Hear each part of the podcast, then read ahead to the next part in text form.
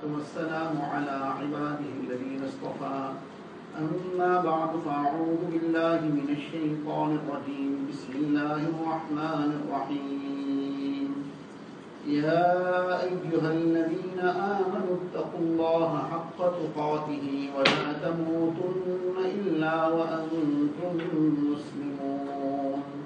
وقال النبي صلى الله عليه وسلم اتق الله حيثما كنت وأتبع السيئة الحسنة تمحها وخالق الناس بخلق حسن أو كما قال النبي صلى الله عليه وسلم.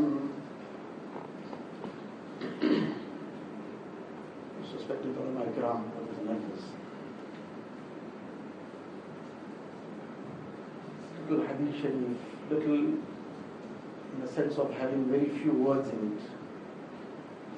Very short, very concise hadith of Rasulullah sallallahu alaihi wasallam. In these few words, Allah's sallallahu alaihi wasallam, like in many, many other hadith, and what was the general nature of his speech, but in the few words, he has, as we say, put the ocean in a teacup. And there are volumes which have been encompassed in these few words. If a person gets this in place, there's three statements in this Hadith Sharif. If he brings these three, three statements in his life, the whole of deen is in his life. He brings these three things in his life, then his deen and dunya will be taken care of. So in this hadith, Rasulullah addresses Abu Zar radiallahu anhu. Abu Zar is among those Sahaba who were very, very distanced from the world. He wanted to have nothing to do with dunya. So he's already of that caliber that somebody who is far away from the comforts of world of the world, even compared to those at that point in time, where generally everybody was far away, and he was even further away. Nabi Sallallahu is addressing him, and he's saying to him that two th- these three things. First thing he says to him is that ittaqillaha haythuma kunta. That fear Allah Ta'ala wherever you may be. Now this is something for us to reflect on, to ponder upon. The command of taqwa. Taqwa means to fear displeasing Allah Ta'ala in any way. To be concerned not to do anything that will earn the displeasure of Allah Ta'ala. Because this is what the essence of taqwa is. That a person doesn't do anything in any way which Allah Ta'ala has forbidden. Why? Because this will incur Allah Ta'ala's displeasure. So whether it pertains to his ibadat, he will perform that, he will not miss it because that will earn Allah Ta'ala's displeasure. When it comes to his dealings, he will deal correctly because if he doesn't, that will earn Allah Ta'ala's displeasure. And in his social life, in his private life. So Nabi Islam is saying that you fear Allah Ta'ala, but the words thereafter are very significant because taqwa, the command of taqwa has come in so many ayat of the Quran Sharif, in so many ahadith. Here Nabi Islam is adding this phrase to it. Haythuma kunta. Wherever you may be. And there is nothing that Rasulullah has uttered which is just by the way. It just came in passing, wasn't necessary, wasn't actually meant. Every word was meant. Every word has a lesson in it. So what is the lesson in this? That fear Allah Ta'ala wherever you may be. Sometimes a person would be conscious of Allah Ta'ala in the masjid. But outside the masjid, it's a different situation. He may be conscious of Allah Ta'ala outside on the road. But in his business, that's another situation. Then he does what he wants. He transacts how he wishes. Whether he is getting himself involved in some haram transactions or not, that doesn't matter to him. Whether he is indulging himself in interests which Allah Ta'ala has cursed, Nabi Islam has cursed in every different facet, whether the person is giving, taking, recording, witnessing. So now the person is not concerned. So Nabi Islam is saying, no, don't be like this. Be one who fears Allah Ta'ala, whether he's in the masjid, whether he's at home. Sometimes a person in public, he's very, very, he conducts himself in a very good way. At home, he doesn't bother how he handles who, what he speaks, how he tramples anybody's rights, how he treats his wife, his children. So the Islam is saying in the masjid, on the street, at home. Sometimes a person in his home country or in his hometown, then he is muttaqi.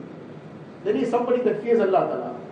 And if he's overseas, if he's in a place where he thinks nobody knows him here, so now he feels that, well, I'm far away from home, far away from my family, far, far away from people that would recognize me, from people that would know me. I'm in a distant corner of the world. So now if I do what I want, I'm free. So the Islam is saying, no, you're not free. Because your family is not watching. Those who recognize you may not be there. Allah Ta'ala is the same Allah you worshipped at home. And He's the same Allah in that distant corner of the world. There's only one Allah. And He is watching everywhere. He is watching when you are in public, He is watching when you are in private. He is watching when you're in your business, or when you are at home, or whether you are in South Africa or in China. He's watching everywhere. Allah Ta'ala is all aware.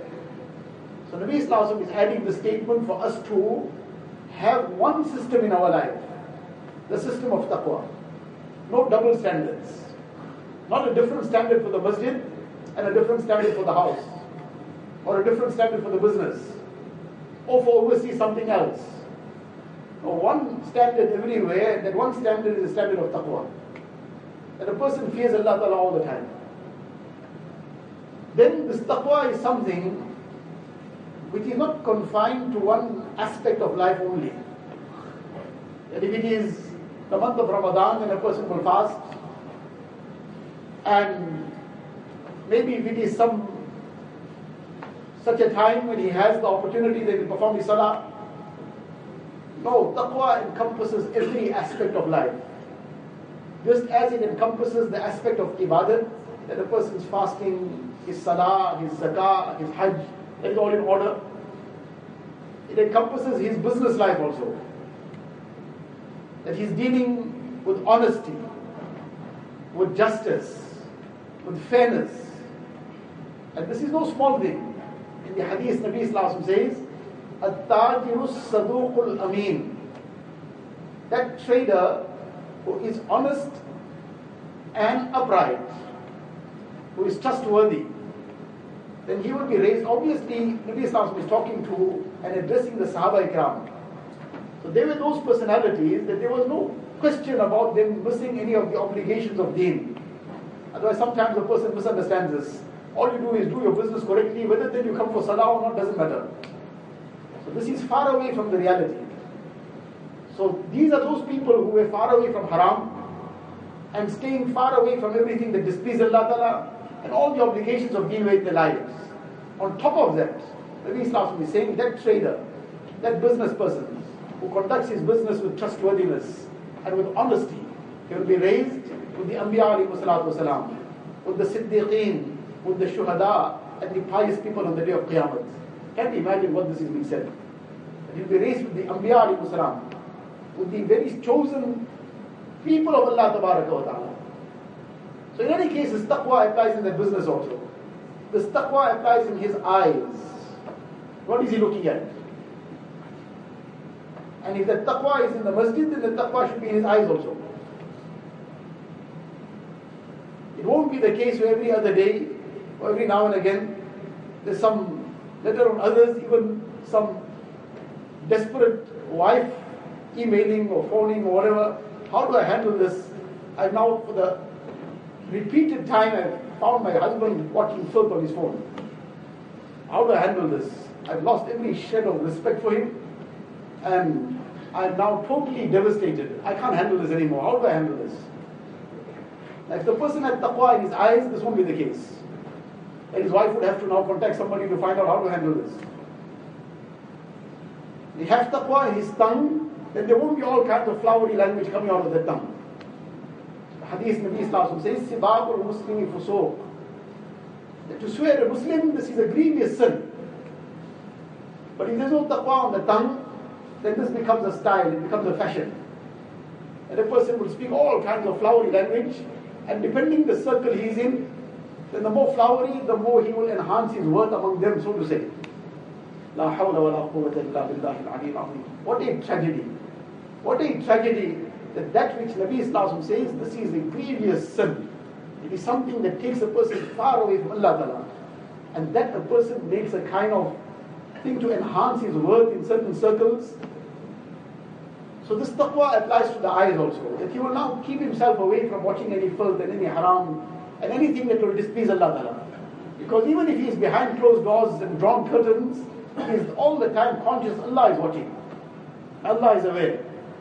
يعلم خائنة الأعين وما تخفي الصدور Allah Ta'ala knows the deception of the eye and what the heart conceals. And there's a direct link between these two.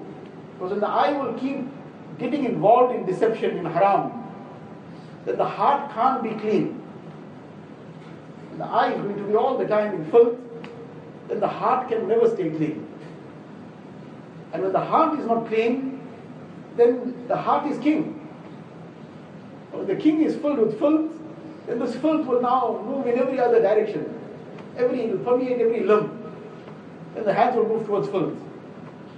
The feet won't walk in the direction of haram. And the ears will not listen to haram. And everything from head to toe, the person now will only be looking for haram. So therefore Allah Ta'ala is, Nabi Islam is giving us this, that, ittaqillaha haythuma kunta. That fear Allah Ta'ala wherever you may be. Whether at home, whether in the masjid, whether in your business, whether at your workplace, whether on the street, whether in a foreign country. Anywhere everywhere. And then from head to toe taqwa. Taqwa in the mind. What is the mind thinking? Is it plotting and planning how to bring somebody else down? Or it's now scheming how to get involved in some haram? Taqwa in the eyes, taqwa in the ears, taqwa on the tongue. قل لعبادي يقول التي هي أحسن Allah Ta'ala says, say to my servants to speak that which is the best. To speak in good words, in kind words, in words that will become a balm for people's hearts. Not something that every time somebody utters something, then there are some somebody or the other's heart is being shattered. And then taqwa in the heart, and taqwa in the hands and feet, and taqwa in every limb. This is the first advice Nabi Islam gave us to the radiallahu ta'ala. اتق الله حيثما كنت. See the topic that the Quran Sharif is full from beginning to end.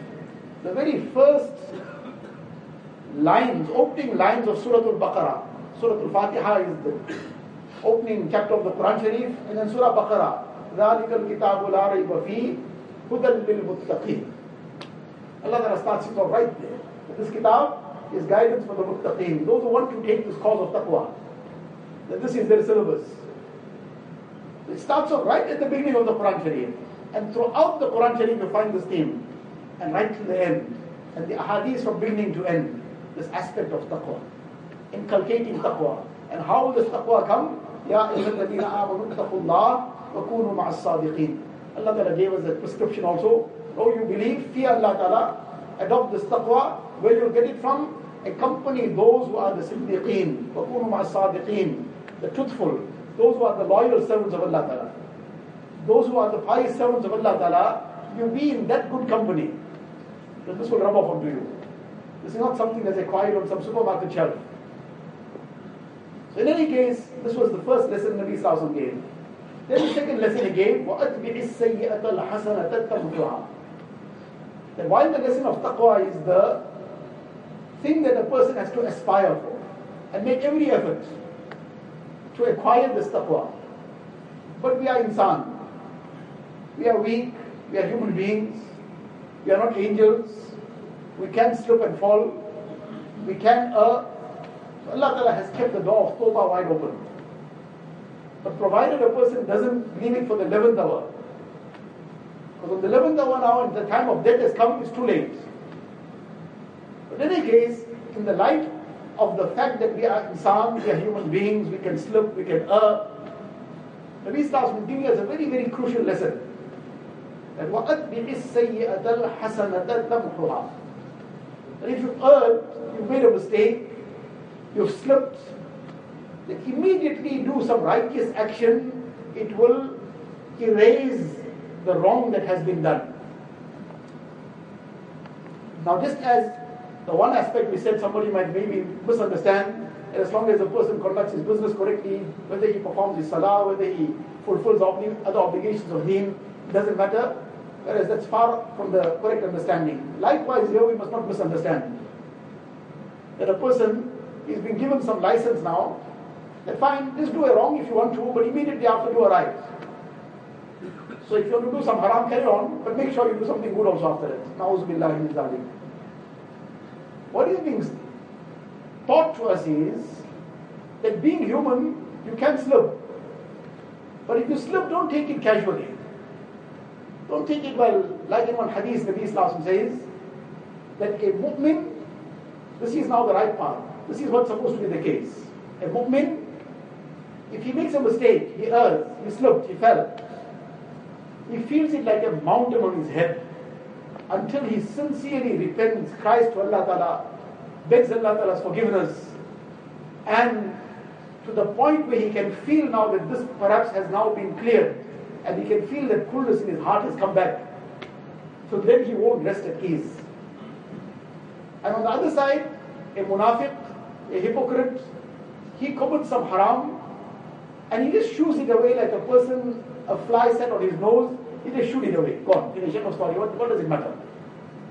So a person did something wrong, and doesn't concern him in the least but what he's done. That is the lesson that is being given here, is don't let it be in that manner.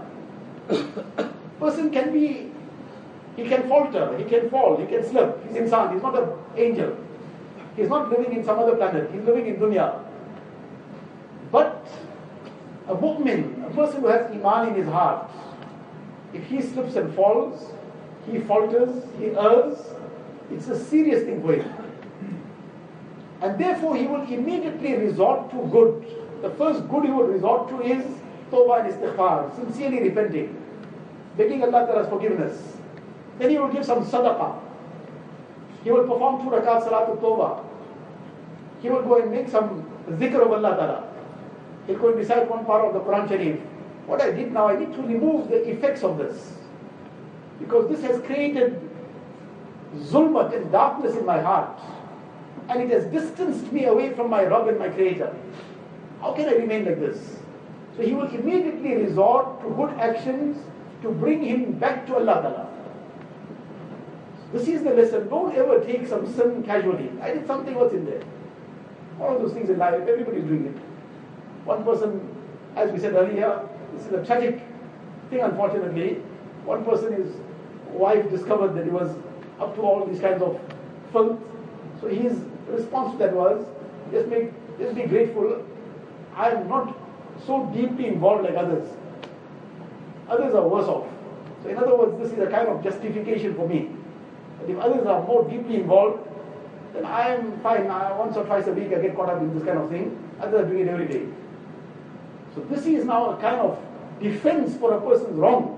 That is far away from the mu'min's response. In the hadith, Nabi Sallallahu says, إِذَا سَرَّتْكَ حَسَنَتُكَ وَسَاءَتْكَ سَيِّئَتُكَ فَأَنْتَ مُؤْمِنٌ That if your good deeds brings happiness to you, not a, not a kind of pride, not a holier than thou situation, that I did something great in the sense that others didn't do it, and I'm better off. No. That Alhamdulillah, this is the grace of Allah Ta'ala, Allah Ta'ala enabled me to do something good. So he feels the happiness of that, the joy of it. That is something that should be in the heart of a mu'min. Allah Ta'ala enabled him to do something good out of gratitude to Allah Ta'ala, that joy. The person whose good deeds make him happy. وَسَاءَتْكَ سَيِّئَتُكَ And if your sin and your mistakes grieve you, you feel pain, you don't feel casual about it, then فَأَنْتَ مُؤْمِن Nabi Sallallahu says, you are a true believer. This is a sign of Iman. this grief in the heart over that mistake is a sign of Iman. So this is the second lesson Nabi Sallallahu gave Abu, Abu Zar ta'ala The first lesson was Ittaqillah haythuma That fear Allah ta'ala wherever you may be. Wherever this is a highlighted word. And if you make a mistake, then don't let it just by, go by the way. Don't be casual about it. Because that is something like, for example, a person, he knocked his father's car. Driving the car, the son is driving the car. He didn't take permission to start off with, so that was wrong. And he went and smashed it somewhere. One million rand car. Smashed it beyond repair. So now it's a big damage is caused. And now when the father comes and now asking what happened, see now you make a big issue of a small thing like this. Car got written off, it's written off now, what do you make a big issue about it? He's talking to who? To his father. On the one he damaged the car, he wrote it off. Imagine ourselves in that position. That what will be the greater crime?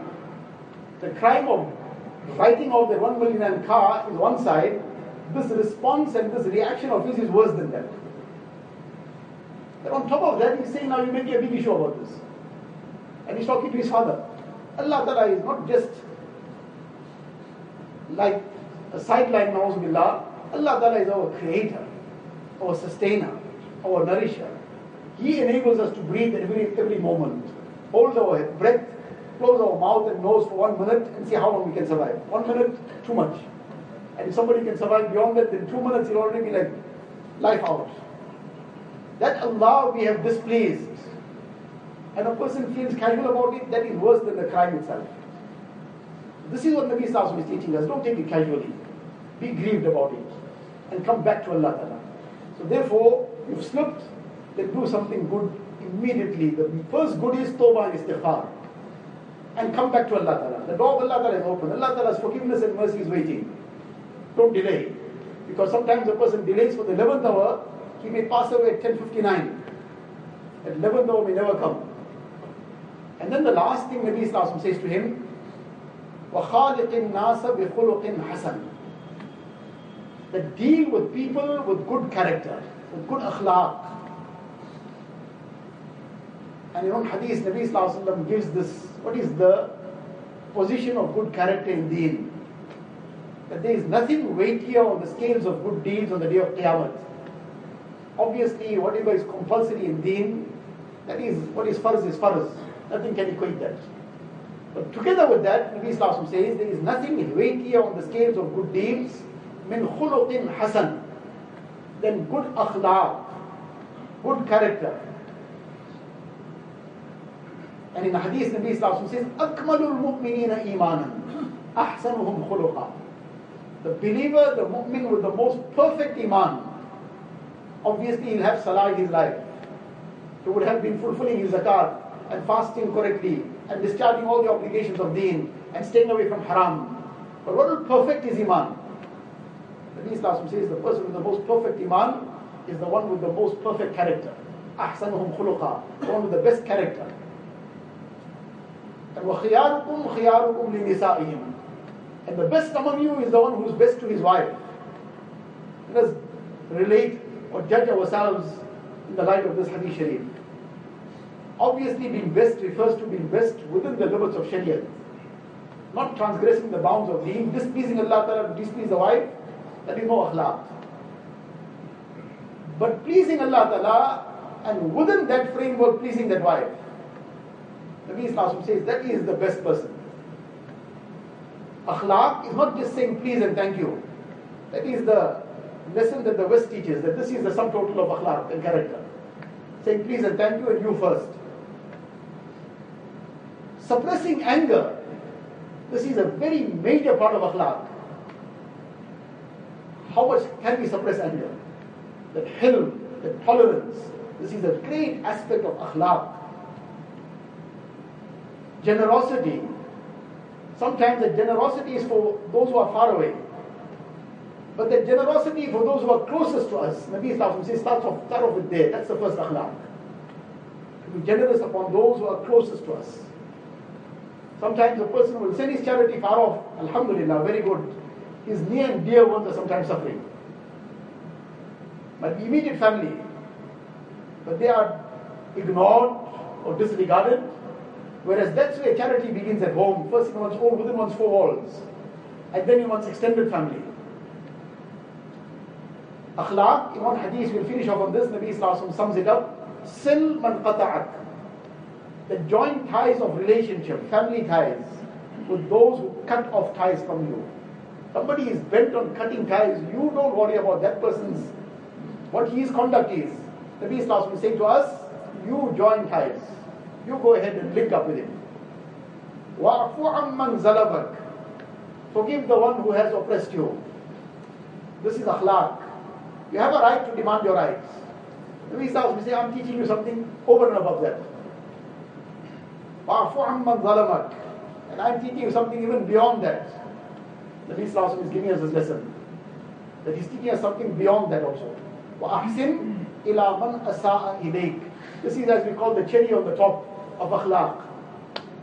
That if somebody has treated you badly, you return his bad treatment with good treatment.